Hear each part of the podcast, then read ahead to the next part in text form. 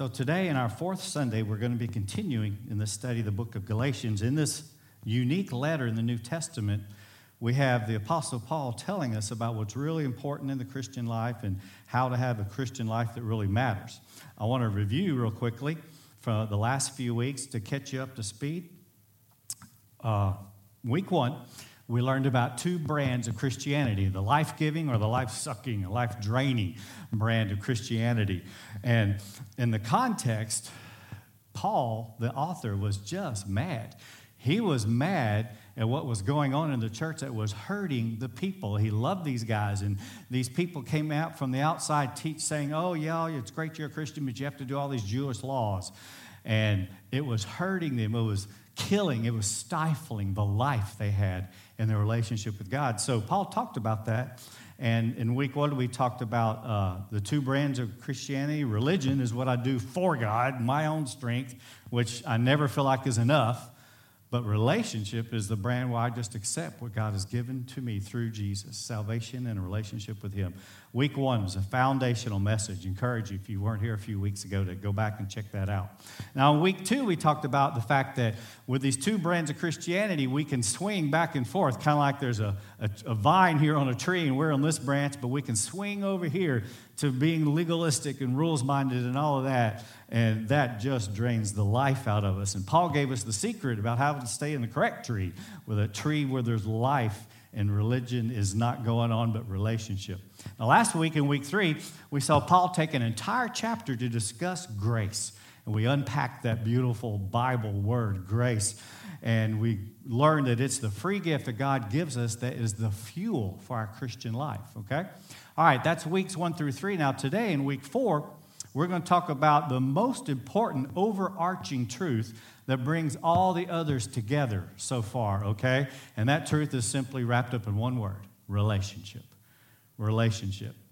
Guys, if you don't have a hold about this, if you don't have, a, have your arms around this component, this concept, your Christian life won't work near as well. You, you, you'll be swinging from tree to tree way, way too much. God didn't intend for you to be religious, but to have an awesome relationship with Him. Now, Paul, as we're going to see, defines relationship with God as sonship. Okay? The word sonship. So let's start looking at some verses in Galatians. First off, back to chapter 3. Oh, by the way, uh, each week we encourage folks where we're going. Next week is chapter 5. So if you like to read ahead, be extra prepared, you can read chapter uh, yeah, chapter 5 of Galatians for next week. Okay, Galatians 3:26. You are all sons of God through faith in Christ Jesus. So there's sonship. We're all sons. And so obviously it's generic. It means men and women in general. It's a general term to describe God's kids. Now, ladies, I, know you probably don't like being called a son, but us guys have to be called the part of the bride of Christ, okay? So there's, you know, a little bit of a trade off there, okay? All right, let's dive into chapter 4 here of Galatians. But when the set time had fully come, God sent his son, born of a woman, born under the law, to redeem those under the law. So, right here, Paul is saying Jesus came to relate to us in two ways. He was born of a woman, he was born physically, but he was also coming spiritually, okay? He related to us in both ways. Let me read on. That we might receive adoption to sonship. There it is. Because you are his sons, God sent the Spirit of his Son into our hearts. So, because I have God in my life, he's here. Because he has me, I have him. I love that. The Spirit of his Son enter our hearts. There's this Spirit of Jesus that can live in you and live in me. And we keep saying Christianity is not a belief system, it's a trusting relationship. Okay? Let me finish on. So, Oh, I'm sorry. Um, the Spirit who calls out Abba, Father. Abba is a Hebrew word for daddy. And so Paul is saying the Spirit of Jesus that's in you reaches out and desires the Father and says, Daddy, Father, addressing God personally, not religiously, but personally. Now, this concept of relating to God as an Abba Father, as a daddy, might be was very foreign to them, and it might be foreign to some of you too. Look at the conclusion of this paragraph. So, you are no longer a slave. Over here in legalism, you're a slave to the rules and trying to measure up, okay? he says, You're no longer a slave, but you're God's child. And since you are his child, God has made you also an heir. Think about that. Not as, as if it wasn't great enough to, to know God and have Him in my life and have eternity with Him. He says, You're my heir. You inherit from me. Well, this slave and son metaphor is, is useful. So we're going to contrast slave and son and relate it to our walk with God here for a minute, okay? So, first off, the slave has a master. The slave has a master. You think just the word master says it all, doesn't it? Demanding, not kind, always saying, don't do this, don't do that. And the slave is like, oh, just don't hurt me. Okay, I'll do good. Uh, there's a church in Mexico where the people go to church on their knees. They walk on their knees all the way to the church, and the different streets in town where people do that are marked with the blood on their knees. They're trying to impress God, they're trying to earn something from God they don't have to do. Uh, that's not what God wants. That's that spirit of religion, not the spirit of God's Son that we're talking about here. So, the slave has a master, the son has a father. The son has a father. I want you to picture a father, and in this case, picture a father with younger kids. And they're jumping in his lap, playing and having fun, and they're not afraid to approach daddy. Yeah, they know he's the boss and you know he's in charge and, and he's gonna, you know, be concerned on how they live, but they just relate to him because he's daddy. And they jump in his lap and they pray.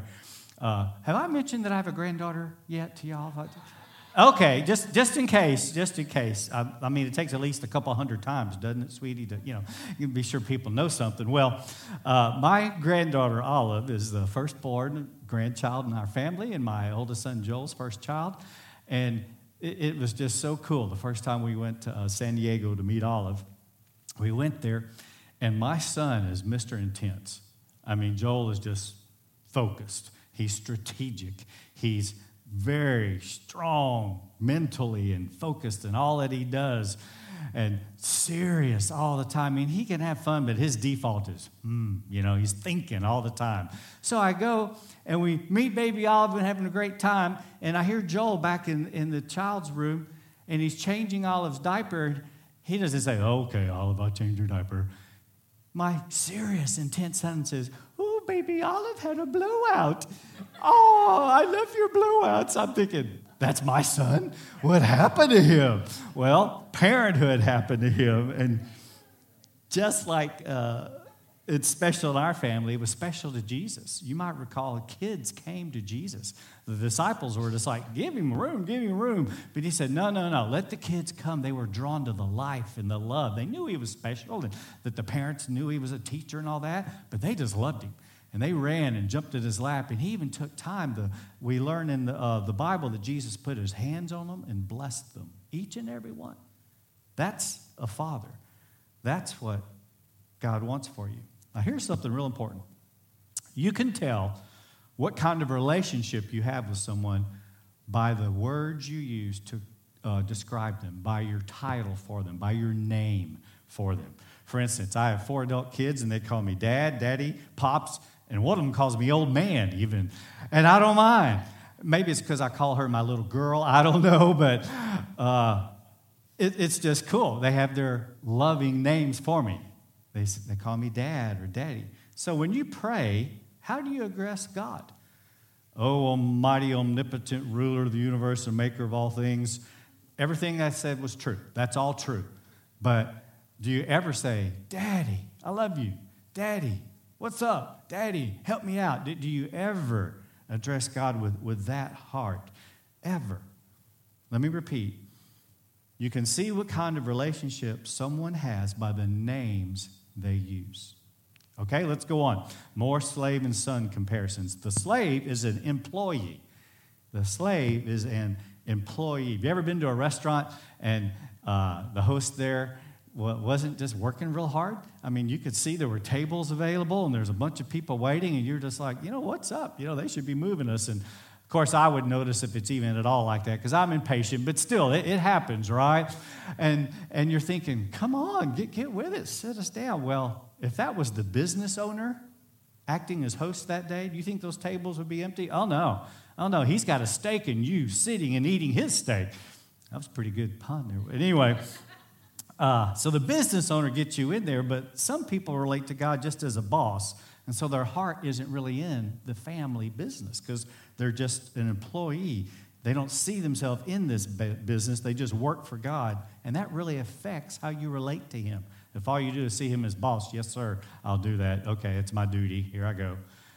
On the other hand, the son is an heir. We read it earlier. He's an heir. The father's business is your business too. You don't work for God, you work with God. Uh, over the years, I've learned to, to pray this prayer while we're worshiping. I say, okay, God, me and you, we're on, me and you. I'm ready. Let's go, me and you. And He's helped me develop this sense of that I'm serving with Him in this family business. Now, let me uh, ask you, kind of put it in a church context. If, if you're a part of the Ignite family, you're committed here, you're giving of yourself, your time, your resources. This is your church. Well, if that's you, you own everything here. You, you own the building and the great chairs we have matching chairs finally the cafe that, that's so awesome you own that and, and if you have that mentality i want to lead you through a, through a thought here if that's your mentality, yeah, this is my place. I've got, I've got ownership in this thing. I'm committed. And so you're leaving your car and you're walking in, and you see a piece of trash on the ground. What are you going to do? Are you just going to walk by? Oh, some trash. Uh uh-uh. uh If you're part owner here, like we all are, you're going to grab that thing up and say, I don't want my place to look trashy. And you come in, you, you throw it away. You, you look around, and um, you, you see somebody here who's probably new because they're kind of, hmm, look around. You walk up and say, hey, can I help you find something? You know, are you uh, new here? That's what you do when you're involved and engaged and committed. You're part of the business, so to speak. Uh, I got a, a, call a few weeks ago uh, for, or a text from someone saying, hey, Ed, the, the light switch is out uh, to the stairs over there in, in, the building. And I'm thinking, okay. And the text went on saying, oh, we checked it out and we're sure that's what it is. So in my mind, I'm like, these guys were at the church. They flipped that light, didn't work. So they had to go find the breaker, figure it out, and say, yeah, okay, it's the switch. And did all that work so we could just do the simple job of changing out the switch. Why? Those guys took ownership of the place. They cared. They wanted us to have lights up the stairs so the kids could get up there. Well, we're heirs. We're heirs with God in his family business. And look at this our heirship gets even better. Look at this verse from Romans.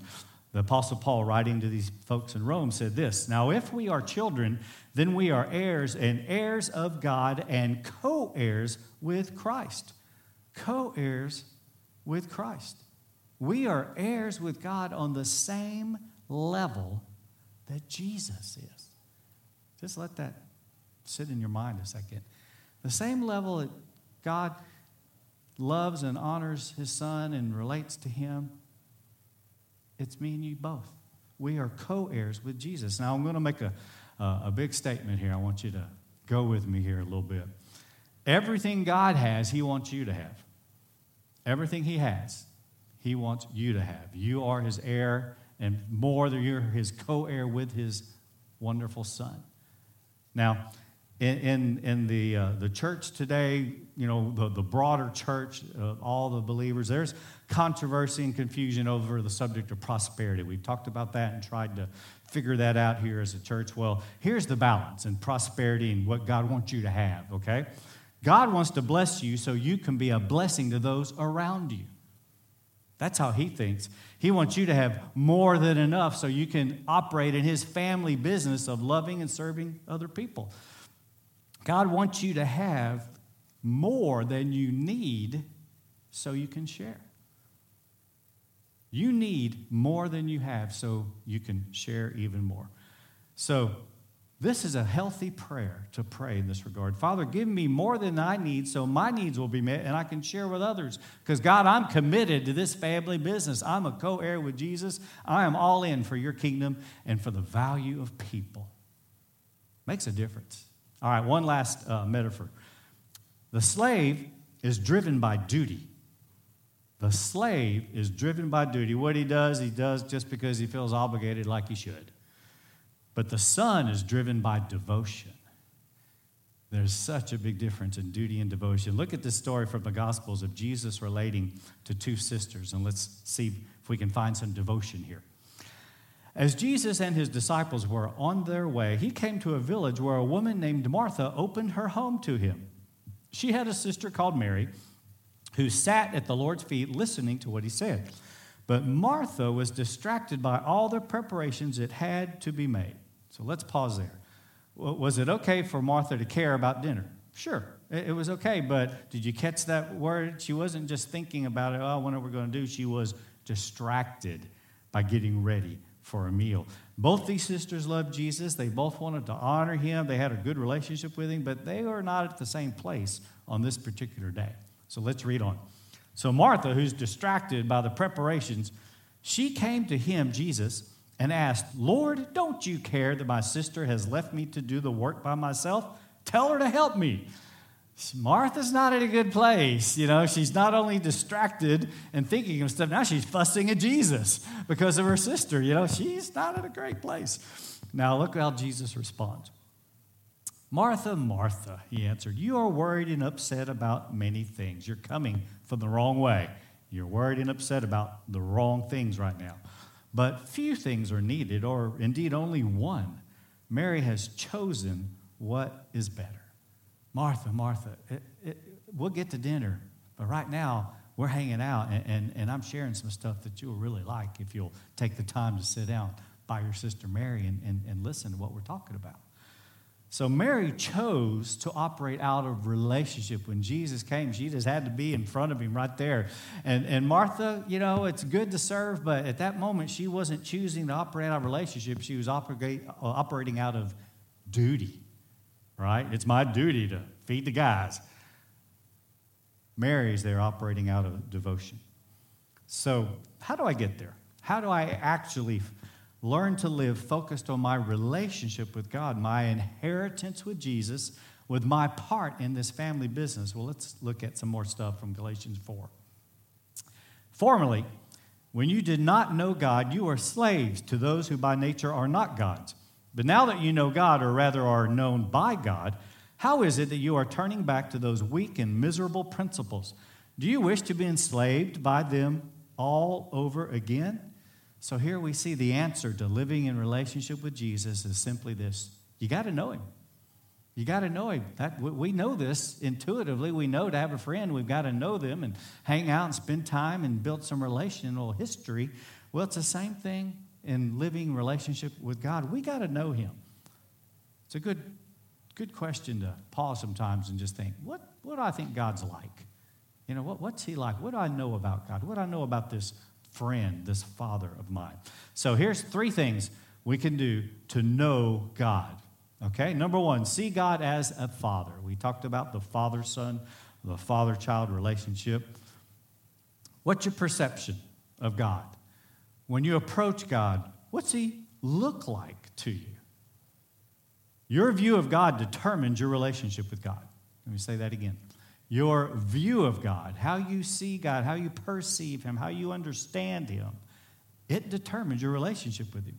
And if you see Him as the mean master, the boss, your relationship is, eh. If you see Him as a loving Father, it makes all the difference in the world. Look at what uh, Jesus said in the Gospel of Matthew, chapter 7. He said, Which of you, if his son asks for bread, will give him a stone? Or if he asks for a fish, will give him a snake?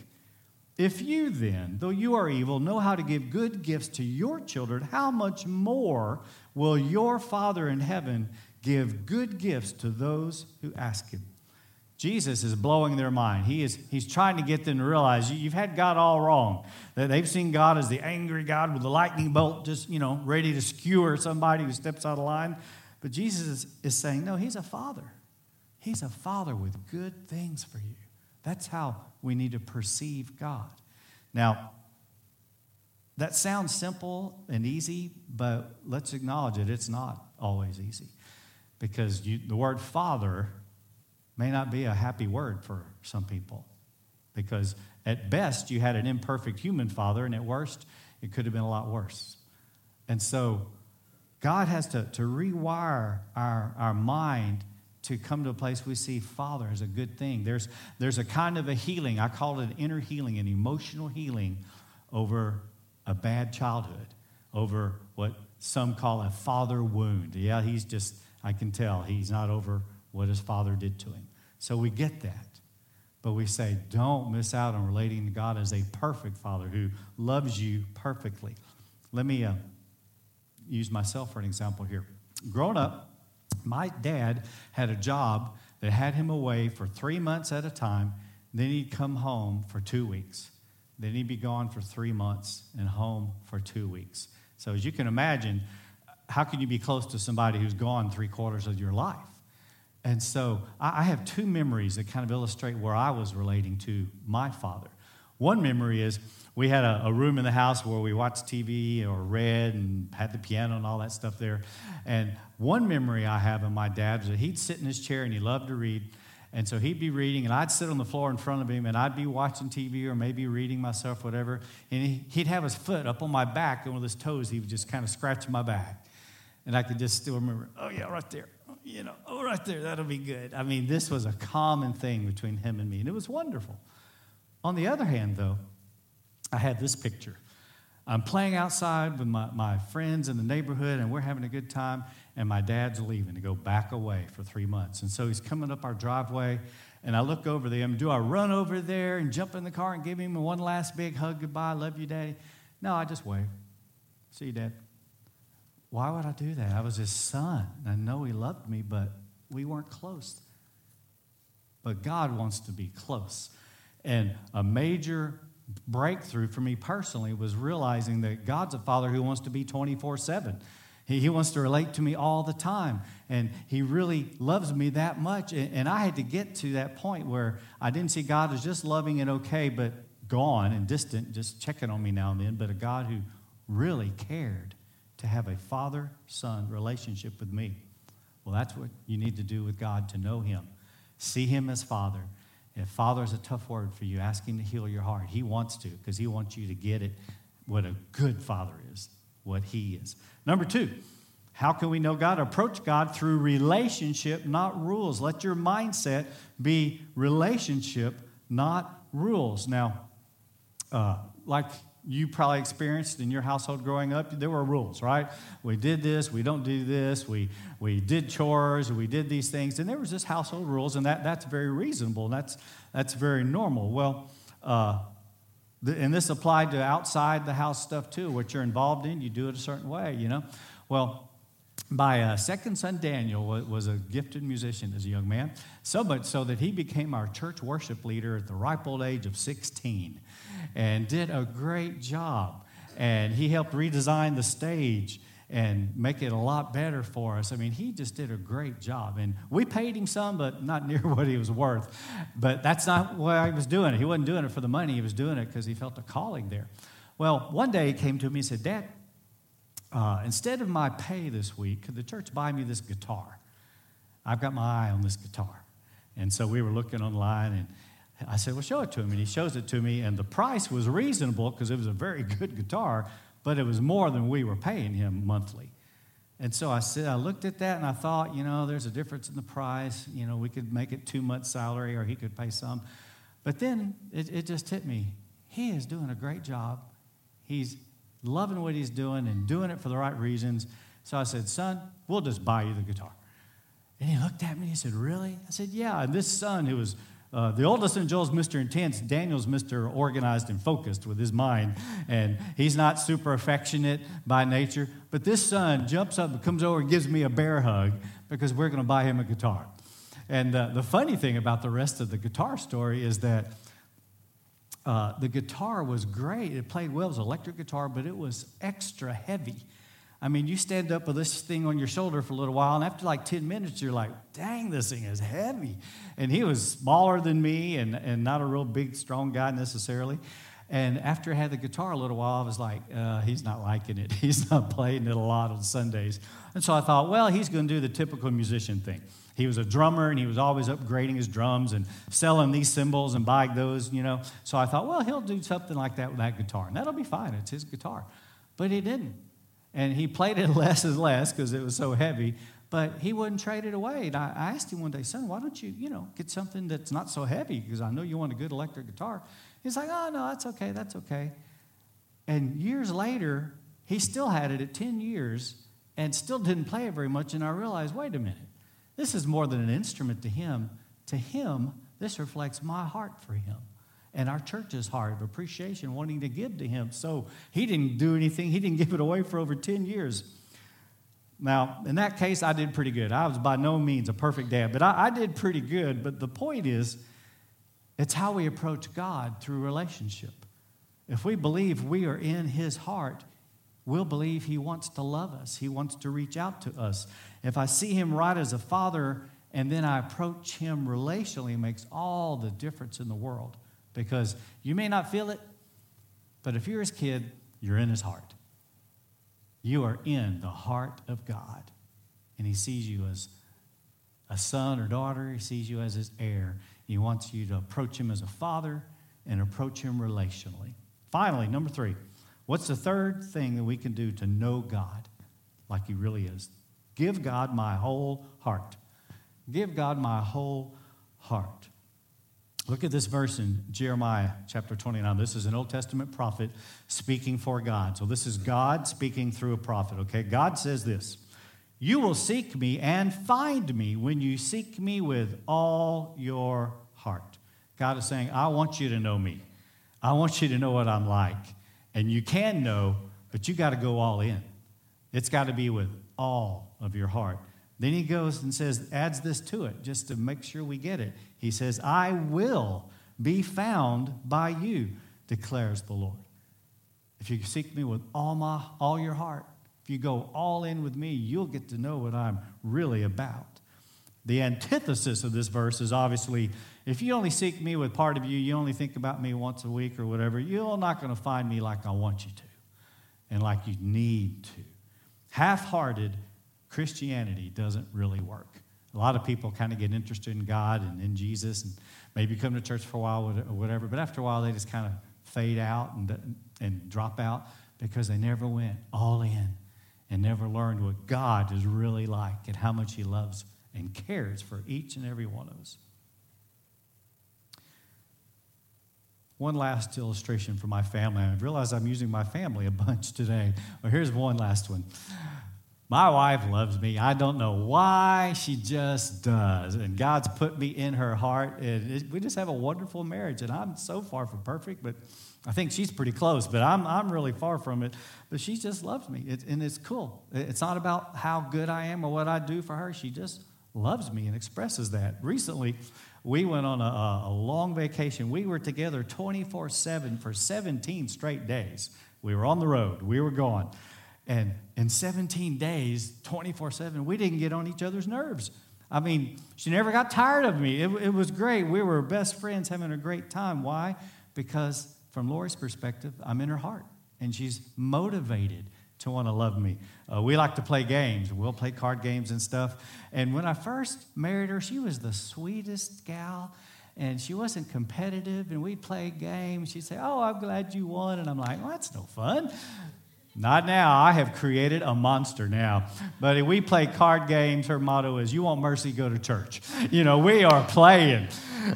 And yet, because I'm in her heart, she'll beat me at a game and then she'll say, I'm sorry. And she really means it. She's not just talking trash because she loves me. Well, that's how you are with God. When you get to this place with God, you'll want to love and serve Him eagerly He'll be in your heart and you'll realize how much you're in His heart. And you can ultimately come to this place. I, I, I visit here, okay? I'm going to be honest with you this, this morning. I don't live here all the time, but I do visit and it's really good, okay? And here's the place you can come to. You could come to the place that your heart for God is God, there's nothing I wouldn't do for you. I love you with all of my heart. I appreciate you so very much. Thank you for being my father, my best friend. I love you the most. What can I do to just make your day? Now, I don't live there, but boy, when I visit, it's sweet because that's what we were created for to just live in love, so to speak, with God. We can all be there. We can all get past visiting to living there by His grace and His help. So, the whole message comes down to this last simple phrase relationship changes everything relationship changes everything. Y'all stand, we're going to pray.